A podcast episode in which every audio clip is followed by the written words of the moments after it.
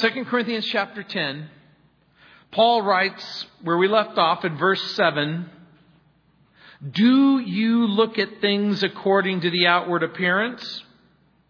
If, any was, if anyone is convinced in himself that he is Christ's, let him again consider this in himself that just as he is Christ's, even so we are Christ's. For even if I should boast somewhat more about our authority, which the Lord gave us for edification and not for your destruction, I shall not be ashamed, lest I seem to terrify you by letters. For his letters, they say, are weighty and powerful, but his bodily presence is weak and his speech contemptible. Let such a person consider this that what we are in word by letters, when we are absent, such we will also be indeed when we are present. For we dare not class ourselves or compare ourselves with those who commend themselves, but they measuring themselves by themselves and comparing themselves among themselves are not wise.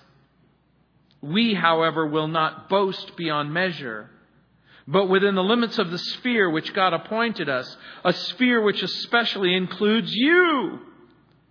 For we are not overextending ourselves as though our authority did not extend to you, for it was to you that we came with the gospel of Christ. Not boasting of things beyond measure, that is, in other men's labors, but having hope that as your faith is increased, we shall be greatly enlarged by you in our sphere to preach the gospel in the regions beyond you, and not to boast in another man's sphere of accomplishment, but he who glories, let him glory in the Lord, for not he who commends himself is approved, but whom the Lord commends.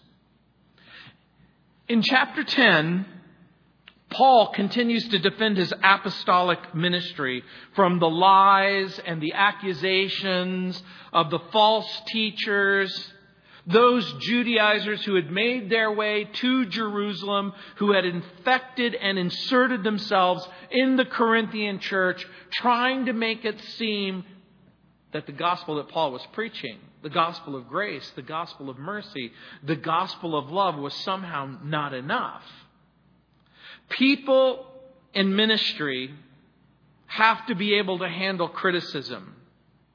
It was William Arthur Ward who said, The quickest way to get in water over your head is to tell someone that they're all wet. And that's what the false prophets and the false teachers were telling Paul. You don't know what you're talking about, Paul.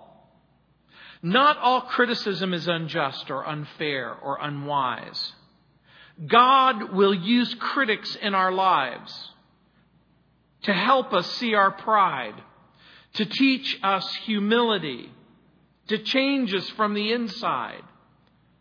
But Paul doesn't wage war according to the methods of this world. We've already learned that. The weapons that he uses have been forged in heaven and proven on the battleground of the human heart. It's spiritual and not carnal weapons that pull down Satan's strongholds. As he's talked about, remember earlier in chapter 10, verse 4, for the weapons of our warfare are not carnal, but mighty in God for the pulling down of strongholds.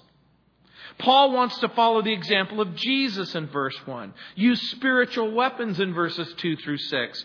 Paul's calling and credentials, we know, were from Jesus, and Paul may not have had the physical stamina or the personal charisma of some of the other apostles, but the truth is that God had called him and was using him. And Paul may not have been impressive in person, at least according to some people's criteria of what they think constitutes impressive.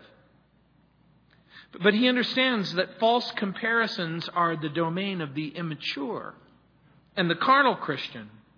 So Paul's advice, don't judge by appearance in verses 7 through 11.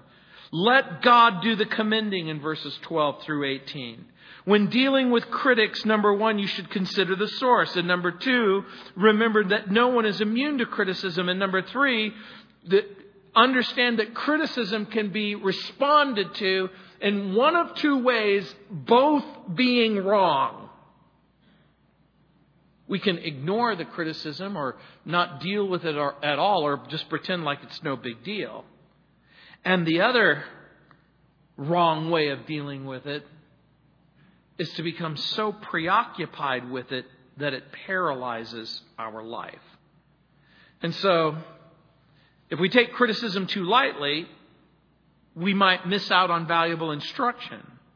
If we simply ignore criticism like water on a duck, we may fail to grow, or we might become unteachable, or we might remain immature. However, if we become crushed by criticism, there's another danger. It's the danger of losing heart, of giving up on something that God has called us to do.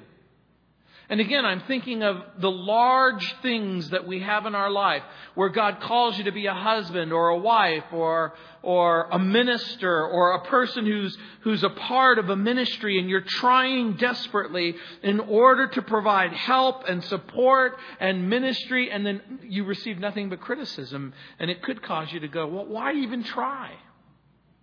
And you give up. And so there's a balance. Some criticism needs to be answered, but much of it does not. When we take all criticism as the God's honest truth, we might become intimidated or insecure. That's why we take it, as Chuck Swindoll used to say, take criticism to heart, but also take it with a grain of salt. Someone said, what people say about us is never quite true, but it's never quite false either. They always miss the bullseye, but they rarely fail to hit the target. Uh oh. So some criticism needs to be answered and others don't. And we, we begin with the balance. And where does it lie? Well, I'm going to suggest to you it lies in asking a different kind of a question. And that is when I have to deal with criticism, what is it based on? Is it based on a misunderstanding?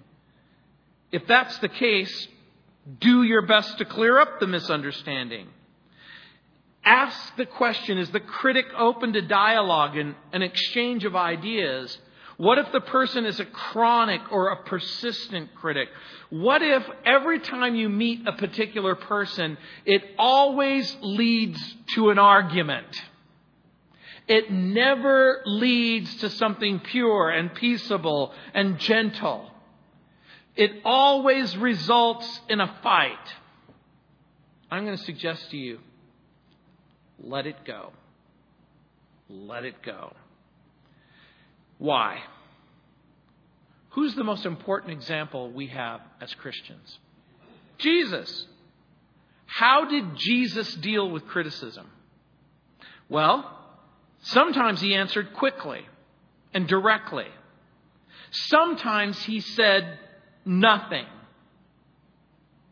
And when you look at the times when he answers quickly and directly, you're going to find that there's the opportunity to change. But when Jesus says nothing, then you can almost certainly expect that the critics have a hammer and nails in their hand. And that the encounter is going to result in somebody dying. And so, Paul has critics. The criticism included things like Paul, you're a hypocrite. Paul, you hide behind your letters and you're not willing to say what you mean and mean what you say. You have some fancy things to write, but when it comes to being in person, you're, you're less than impressive. Paul, you're overreaching and overbearing in your authority in verse 8. And some have even resented his leadership, even though his leadership has been given to him by the Lord Jesus Christ. Paul, you're carnal. Paul, you're not even attractive. Paul, you're not fun to listen to. Paul, I don't like your style. Paul, I don't like your tone. Paul, I don't like your role. 2 Corinthians chapter 10, look what it says in verse 7. Do you look at things according to the outward appearance? If anyone is convinced in himself that he is Christ's, let him again consider this in himself, that just as he is Christ, even so we are Christ. How will Paul deal with all the criticism without losing his temper or his nerve or his resolve? I'm going to suggest something that even as you look at the passage, Paul says, Do you look at things according to the outward appearance? I'm going to suggest to you that when you're faced with criticism, look what Paul does. He makes a plea for a change of perspective. He says, Do you look at things on the outside? In a sense, what does Paul mean? Paul is accusing the Corinthians of judging him based on in part the outside. And so the moment that he says this, there's several things that we can think about. Did they judge a man by his commanding presence? Did they judge him by his eloquence of speech? Do they judge him by his great powers of logic or persuasion? I'm going to suggest to you that Paul might be asking even something a little bit different. Moffatt translates this, look at things which are before your faces or look at what is the obvious fact. Paul is inviting the reader or the critic to look just a little bit deeper. Why is this important for you and me? Because when there's a problem, when there's a criticism, when there's a misunderstanding, sometimes what we need to do is just look a little bit below the surface. We, you know, we would like to often take things at face value. But taking things at face value doesn't always answer the issue. It makes perfect sense that we try to look at ourselves for a moment from the other person's perspective. The person's criticizing me or the person's criticizing you. You're hearing the criticism and you pause and you just for a moment you say, okay, okay, okay. I'm going to put myself in that person's place and I'm going to try to look at the circumstance and me from their perspective. To try to get a handle on what's going on. We may not change our mind. We may still disagree. But it's going to take some of the salt. It's going to take some of the sting out of the disagreement. I was listening to Chuck Swindoll today. He was talking about Dawson Trotman, who was the founder of the Navigators. He was telling an amazing story how Dawson Trotman had a premonition that he was going to die and he set things in order and, and he was talking with his wife and he had this reputation of always building people up and lifting people up and he made arrangements. He was young, he was healthy, and he just had this amazing premonition that something was going to happen. He went to some lake in New York and they were out on a speedboat, and sometimes the speedboat would turn in that just that way, and it flipped the people off off of the, the boat, and one of the ladies began to sink like a rock, and Dawson Trotman went in after her and picked her up and lifted her back into the boat, saved her life, and then he sank like a rock. People who were there said, if the entire United States Navy would have been there, they couldn't have saved him that it was just his time to go. But his life was marked by lifting people up. He had a good method for handling criticisms that was directed at himself. He said, no matter how unfair the criticism might seem to be, he would always take it into his prayer closet. In effect, he would spread it before the Lord and then he would say, Lord, show me the kernel of truth that's hidden in this criticism. Paul writes, if anyone is convinced in himself that he is Christ's, Let him again consider this in himself that just as he is Christ's, even so we are Christ. I think that what Paul is writing in this particular passage, I think what he means is that the critic or the opponent were allegedly basing their criticism on the grounds that they would have considered divine revelation by Jesus. In other words, the false teachers from Jerusalem, the Judaizers, would basically say, We belong to Jesus. We're the critics claiming to be servants of Jesus. That might be what Paul is saying here. And Paul is in fact responding, Do you belong to Jesus? Well, so do I. And I'm going to suggest to you that it means more than just Hey, look, are you convinced that you're a Christian? Well, guess what? I'm convinced that I'm a Christian. The way that I would even think about this is if you're a Christian and I'm a Christian, or two Christians are involved in some sort of impasse or criticism, that the expectation would be that you handle it in such a way that's honoring to Jesus and it's consistent with the Bible. That makes sense to you, right? If two people claim to be Christians, then you would hope that they would begin to evaluate the circumstances of the disagreement in light of Christ, in, in light of who He is. It says, for even if I should boast somewhat more about our ministry or our authority, which the Lord gave us for edification and not for your destruction, I shall not be ashamed. So, second, Paul reveals and expands his motive. He makes sure that the critic understands exactly what's driving Paul. And so he's saying, look, criticism, let's try and get a different perspective. Criticism, explain your motive. Now, he's making sure that the critic understands exactly what's driving him. For Paul, authority isn't simply being in charge. It isn't just saying, well, I'm the pastor and, and I'm in charge. What Paul is saying is with authority comes the responsibility, look what it says, to build up to encourage. So now, now think about this. You've got two people and they've got a disagreement or they're at odds with one another. And the net result is one person's constantly being built up and the other one's constantly being torn down. Does that make sense to you? Paul, in, in fact, is saying authority is for the purpose of helping, building, not just simply tearing down and destroying. Now, let me make a caveat here or a warning or, or put things in perspective. Sometimes you have to tear stuff down in order to build it back up.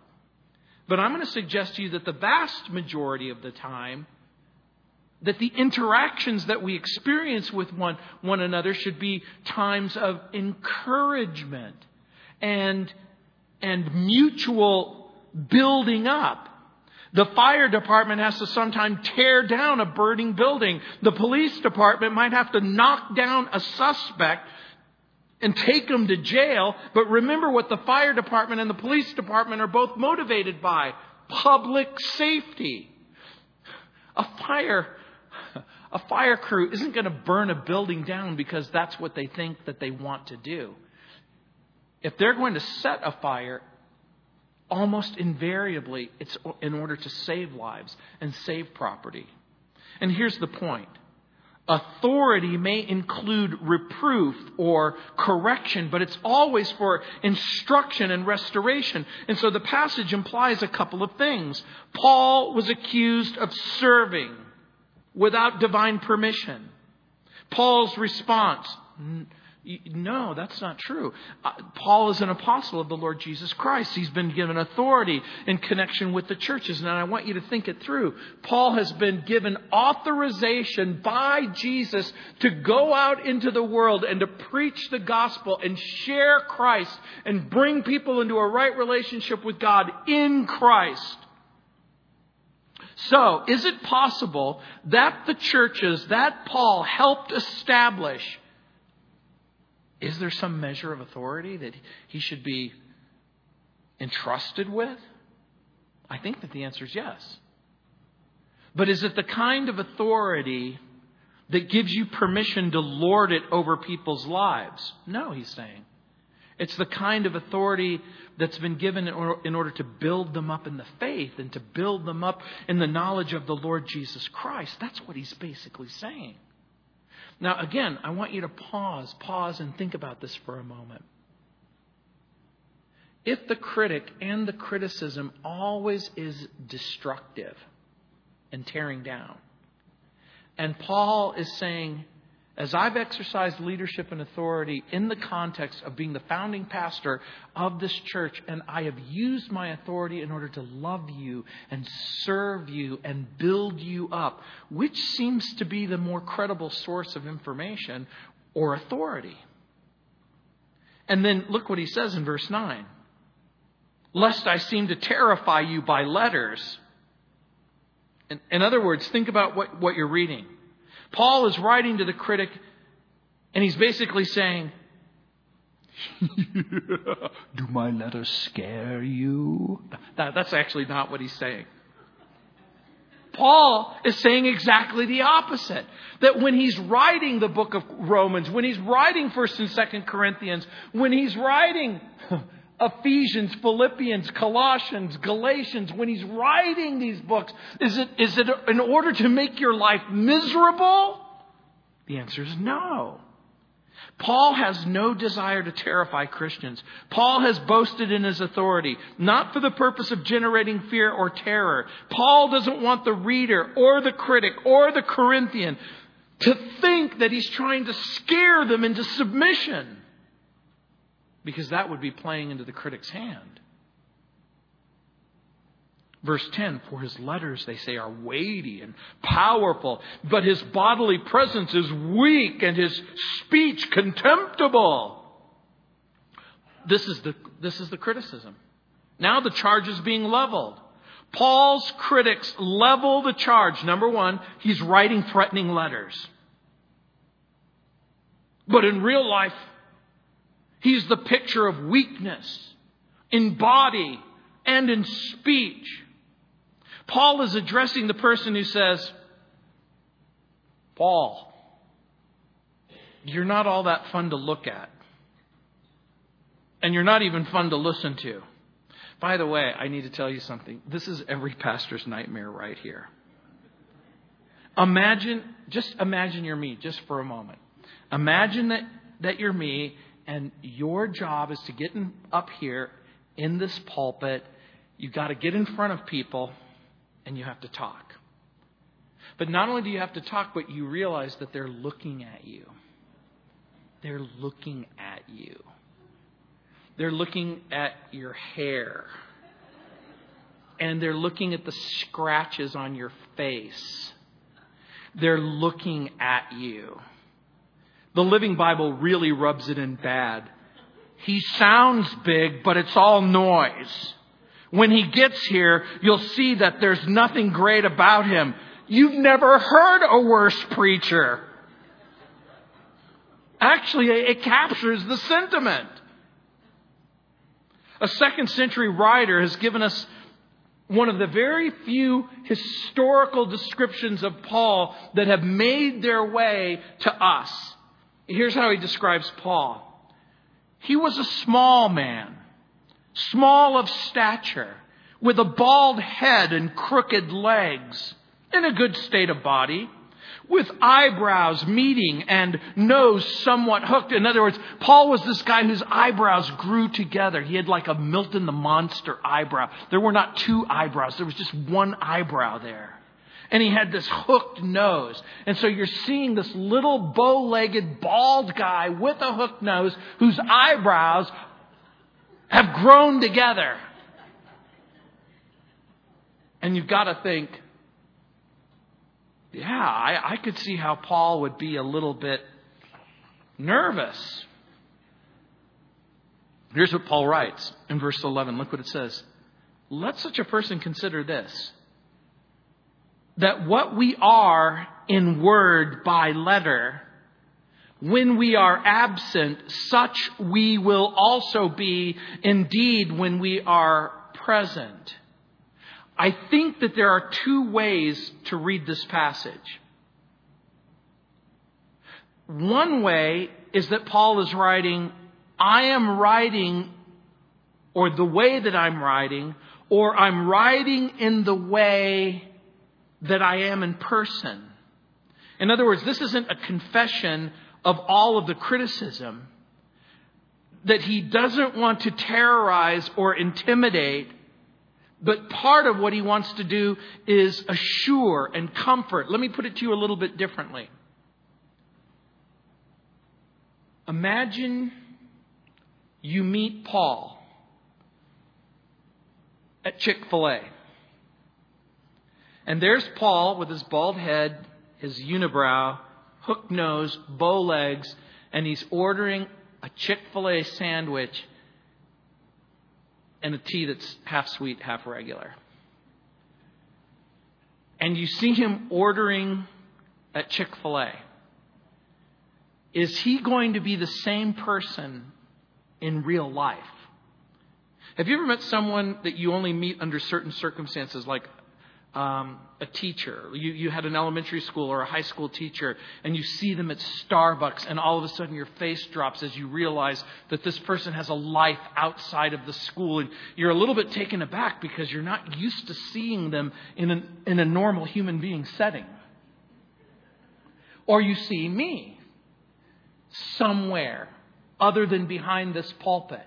You listen to me on the radio. You hear me behind this pulpit. And then you spend time with me and you ask and answer the question Is he the same guy on the radio behind the pulpit in real life?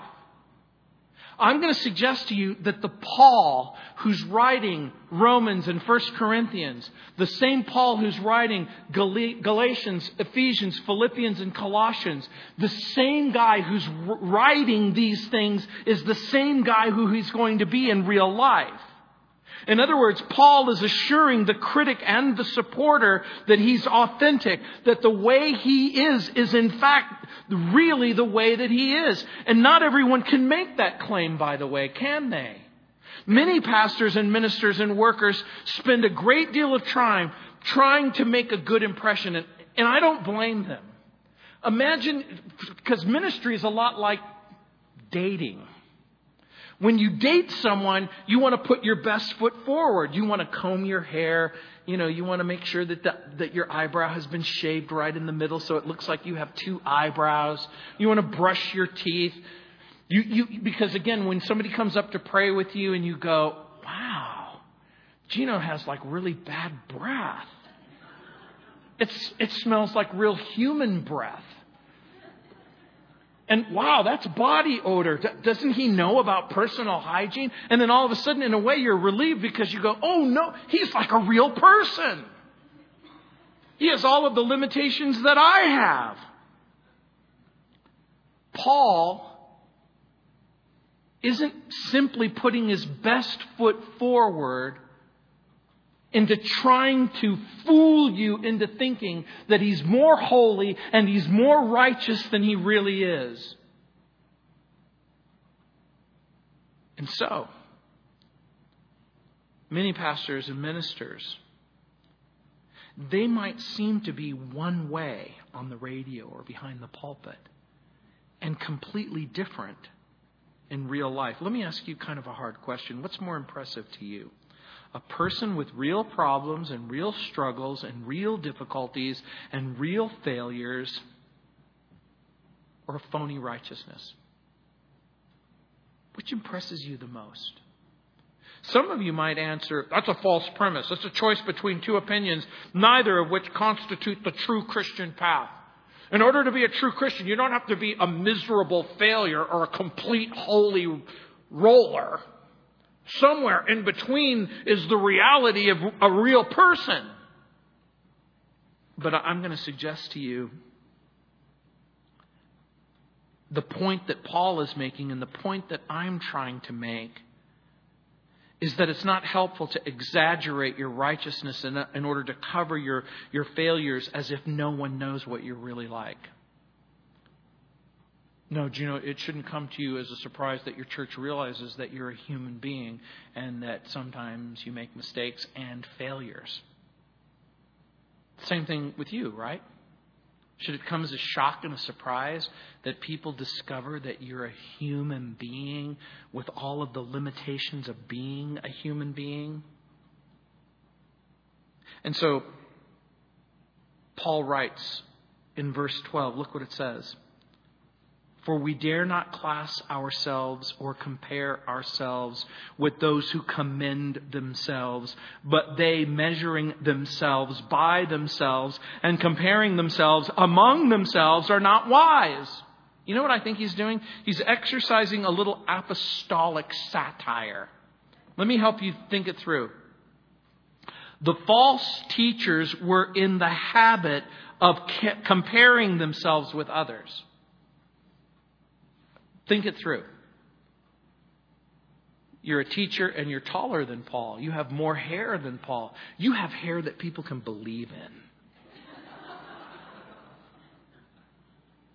You're attractive to look like you you look like you could be on TV or or radio.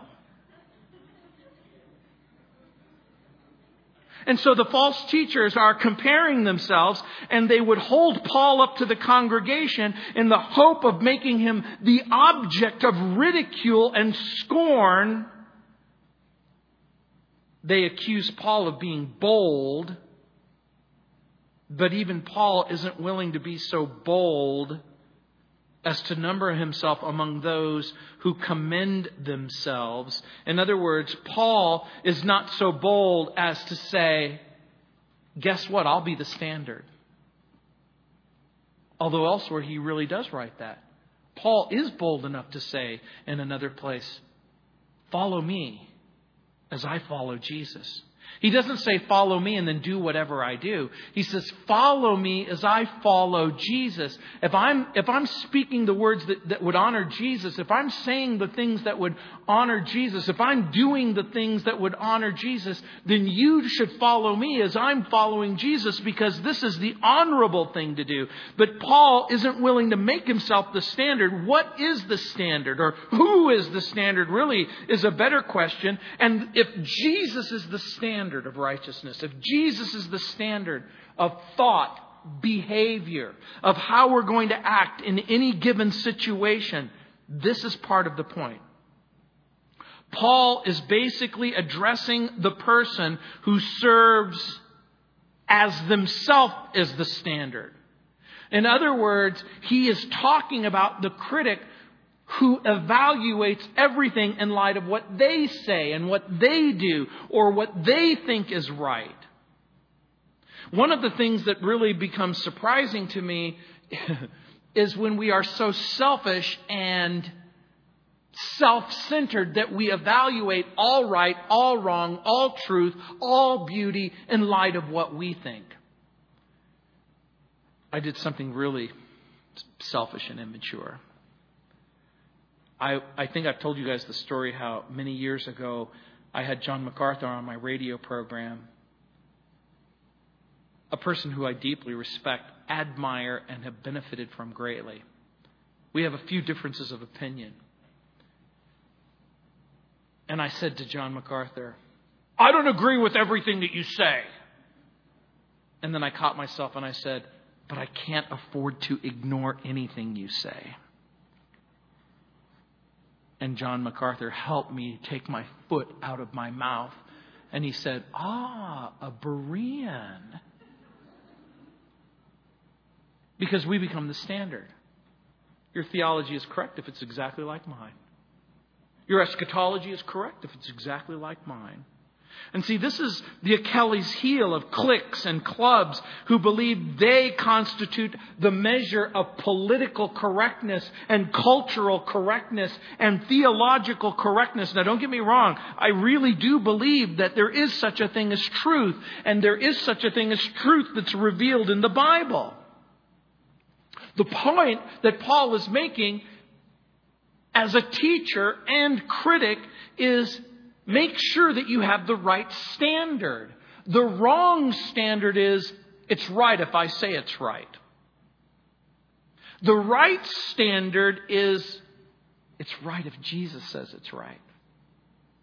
If Jesus said this and Jesus did this, and this is what Jesus would do. And so I'm going to suggest to you that the Word of God serves as the plumb line to measure the rightness or the wrongness. It's not me that serves as the standard of rightness and wrongness.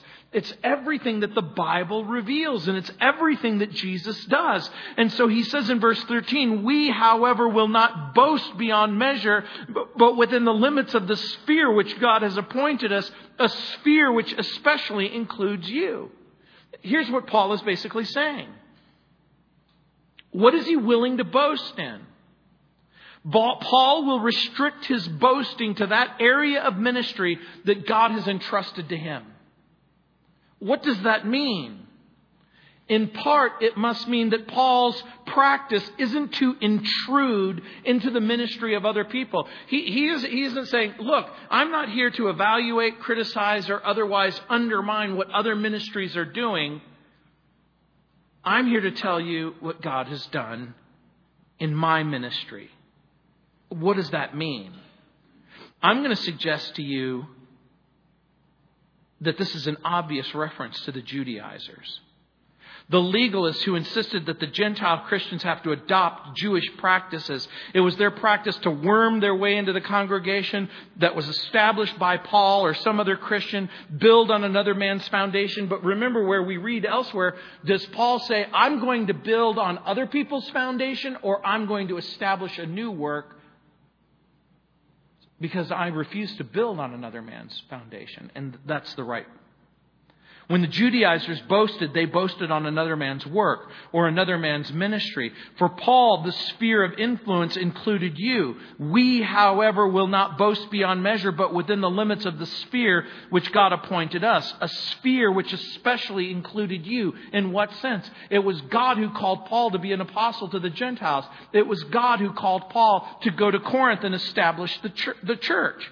So the reason for coming to Corinth was to bring them the good news. So here's part of what Paul is doing.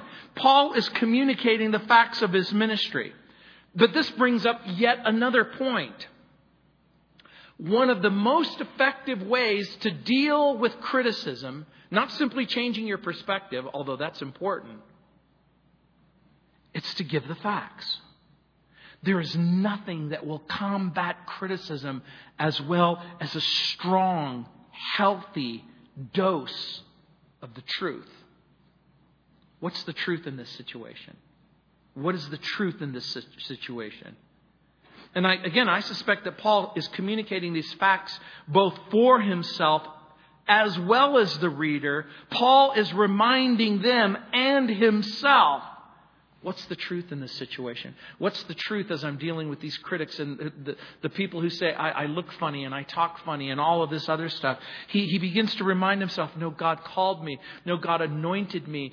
God entrusted me with the ministry. God allowed me to come to Corinth. He allowed me to preach the gospel. He allowed you to respond to the gospel. He allowed your heart to change and your life to change and your circumstances to change. And so the reason for coming to Corinth was to bring them the good news in verse 14. Paul also, also, Paul also reminds them that he never exercised inappropriate authority. He didn't lord it over them as some kind of celebrity pastor in verse 15. He reiterates that Corinth wasn't, wasn't the only place of his ministry, but that his ministry extended to other regions beyond in verse 16. Part of what I think is happening in dealing with the criticism, Paul is taking himself and his ego out of the equation. Paul's world and ministry is larger than the critic and larger than the criticism. And even in saying that, this is not to mean that criticisms are dismissed on the basis of how big your ministry is, or how large your ministry is, or how successful your ministry is. That's not the point that Paul is making, but rather that Paul's ministry and its boundaries have been established by God. They've been ordained by God. And so in verse 14 it says, For we are not overextending ourselves as though our authority did not extend to you, for it was to you that we came with the gospel of Jesus or with the gospel of Christ. So here's the idea Paul was commissioned by the Lord Jesus to take the gospel to the Gentiles. True or false? True. Is Paul guilty of excessive boasting? I don't think so. Why? Because Paul has come to them with the gospel. But remember the journey. Remember the journey. Remember the trials. Remember the testing. Remember the affliction. Remember the difficulty the trial, the testing, the affliction, the difficulty in order to reach Corinth with the gospel. So Paul sacrifices personally. He makes the necessary sacrifices. He weathers the storms. He faces the difficulties. And then he shows up on the Corinthians' doorstep and he says, I've got some amazing news for you. God loves you. Jesus loves you. I've got some amazing news for you. The darkness and the emptiness in your life, all of the stuff that you grew up with and that you struggled with, all of the painful failures that you experienced, all of the issues that you ever dealt with, there's a Jesus. He loves you and He died for your sin. He made the necessary sacrifice so that your sin could go away. He bore the cross. He loves you and He died for you, but He did even more than that. He rose from the dead to prove that He was the person that God sent and that your sins are really forgiven. And guess what? Their lives were changed. Their hearts were changed. Their families were changed and their marriage were, were changed and their circumstances were changed. And then Paul is moving on to a new ministry and after his departure, other people step into the circumstance and try to ruin his ministry. Just like for some of you in, in your life. You heard the truth about Jesus, how he loves you and how he died for you, and how the grace of God is what changes you and transforms you. And other people showed up in your life and said, No, no, you got it all wrong. You went to Calvary Chapel and they told you about God's love and God's grace. They forgot to tell you that unless you go to church on Saturday, unless you read your Bible, unless you give a million dollars, unless you go door to door, unless you read my book, unless you do this and unless you do that, then you're not real. Well, it's probably suspect but you're probably not even saved. So tell me again how you're saved. Well, you're saved by grace through faith. Plus what else? Well, you got to do this. You got to come to my church and you got to read my book and you got to follow my rules and you got to do what I tell you to do. And then what happens? Well, then you may or may not be saved, whether or not, depending on uh, if I like you today or if I don't like you today. And so there were two kinds of people the people who go, no, I think, I think I like the message of grace way better. And the people who are seduced for reasons that I don't always understand.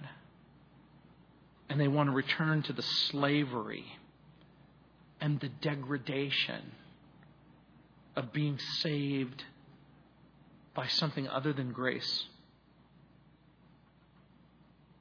This is exactly what cults do isn't it? They'll say it was all well and good that you heard what these people said, but now you've got to go to my church, read my book, follow my rules. And so Paul writes in verse 15 not boasting of things beyond measure, that is, in other men's labors, but having hope. That as your faith is increased, we shall be greatly enlarged by you in our sphere. Do you understand what it's saying? The Apostle Paul refuses to boast in matters that he's not directly involved in. or isn't a direct involvement of, of, his, of his ministry. And again, this is the very thing that the Judaizers were in fact wrong, grievously wrong. They boasted in what Peter has done and James has done and what John has done and what Paul has done. They're boasting in the other people's labors. Paul's hope was that as the Corinthians' faith increased, as they grew deeper in love with Jesus, as they grew in grace and in the knowledge of the truth, and grew up as mature men and women in the faith, that Paul could now move on to other places. The Roman Empire was a big world. And Paul is the apostle to all of the Gentiles. And so Paul would follow this rule throughout his ministry. The problems, the troubles, the setbacks in Corinth were hindering him in his ministry and in his journeys. And so he says in verse 16 to preach the gospel in the regions beyond you and not to boast in another man's sphere of accomplishment. In other words, Paul's desire was to preach the gospel in the regions beyond Corinth. It probably meant Western Greece. It probably means, okay, guess what? It's time to move on now. I want to go to Italy. I want to go to Spain. And not to boast in another man's sphere of accomplishment. Paul is the original person way before Star Trek who said he wants to boldly go where no man has gone before. Roman Empire, the final frontier. These are the journeys of Paul the Apostle, whose ongoing mission to present the gospel to people who have never heard it so that they could experience hope and grace and mercy and love. To preach the gospel, he says in verse 16. Let's review just really quickly. Number one, Paul corrects the reader the critic perspective. He basically says, look deeper. Then he clarifies his own motive. In other words, why is he doing what he's doing? He's explaining what he's doing. And then he confesses his authenticity. He says, I'm going to be honest and transparent with you. And then he communicates the facts. He tells the truth. In verse 17, he says, He who glories, let him glory in the Lord. What does that mean? He's saying, Be content to glory only in what the Lord was pleased to do. Think about it in this context. He's saying, You know what I'm willing to glory in? I'm willing to glory in what God, in His grace and His mercy and His privileges, has seen fit to do, that what Jesus has done in my heart and in my ministry. And He invites you to do the same. He invites you to do the same and say, guess what? You can be biblically proud of what Jesus has done in your life. In what sense? To, to glory in what God has done. Verse 18, for not he who commends himself is approved, but whom the Lord commends. Self commendation isn't what wins God's approval. In other words, when you go, I did this and I did that and I did this and I did that, and then God in heaven goes, Wow, that's pretty impressive what you've done. Paul is saying exactly the opposite. It isn't what you're bragging about that, that wins God's approval. The question Paul's critics have to come to grips with, and what the Lord does, is that you are commended in your ministry by what your real ministry means. Paul is basically saying to the critics, Tell me about your faith. Tell me about the discipleship that you've been involved in. Tell me about the gospel that you've preached. Tell me about the lives that have been changed because of the gifts and callings that God has placed in your life. Now that's impressive. That's, that's what's impressive. Can you demonstrate the approval of the Lord by pointing to those who have been converted through your preaching? That's what counts. Can you point to the churches that you've established and the ministries that have been are, that are being done? Paul was willing and able to show proof of the Lord's commendation of his ministry. It goes back to what he has said earlier. You want proof that I'm a legitimate apostle? He goes, "You're my proof. You're my proof." The false teachers were all aglow with boasting. They were giving glowing accounts of their service and spectacular success. Paul doesn't do that. He never does that. And so the Corinthians seem to enjoy that type of boasting. And all of chapter 11 is going to be that. Oh, that you would bear with me in a little folly, and indeed to do bear with me. But that's for, for next week. So, just very quickly. Jesus responds to his critics perfectly. Don't you wish you could respond to your critics perfectly each and every time? We have this sort of huge disadvantage. We don't have omniscience and perfect purity. Jesus has omniscience and perfect purity, which I think gives him the ability to do things we can't do. Paul responds to his critics in a way that I think is helpful and insightful for you and me because he's a man, just like you, a human being, just like you. We may not always handle criticism like Jesus, but if we want to grow in maturity and wisdom, just a couple of quick things. Number one, do what Paul did own up. When someone is right, tell them they're right. You know, sometimes the hardest words that can ever form on our lips was, okay, you were right, and I. I was wrong. But guess what? The moment you do that, there's hope. When the critic's words are true, even partially true, admit it. Not only will it diffuse your own anger, it'll sharpen your thinking, and it may even help you grow in areas where God wants you to grow. Second, stand fast. If you're right, it's not helpful to pretend that you're wrong. If you've examined the scriptures, if you've examined your heart, if you've prayed about it, if, if you've listened with compassion and sensitivity, you don't have to budge from the truth. You don't have to pretend that lies are truth or that truth is a lie. Would you be offended if I repeated that? You do not have to pretend that the truth is a lie or that lies are truth. Sometimes we can set the criticism aside and say, Look, boast in the Lord, not yourself. So own up, stand fast, and when all else fails, calm down. What do I mean? It isn't important that you win every battle every time. Let the Lord defend you. When you come to an impasse and nothing seems to sway the critic, sometimes it's okay for you to go, Lord, I don't know what else to do. I'm going to let you be the champion. I'm going to let you defend me. You know the truth. I believe that you will take care of me. Why? Verse 18 For it is not he who commends himself that is approved, but the Lord who commends.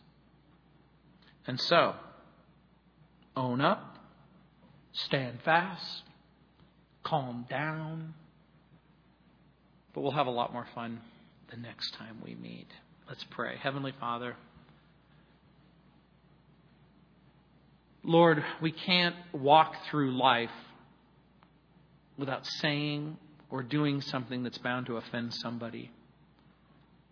Lord, we know that silver dollar toes are just a part of the world in which we live.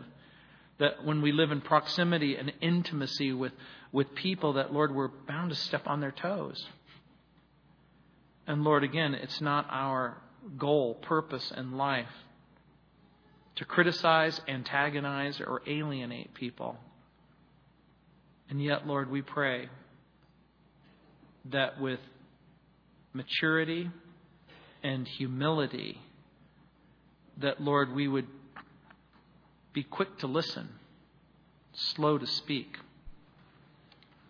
That, Lord, we would imitate Paul in his maturity and humility and commitment to the truth. In Jesus' name, amen. Let's stand.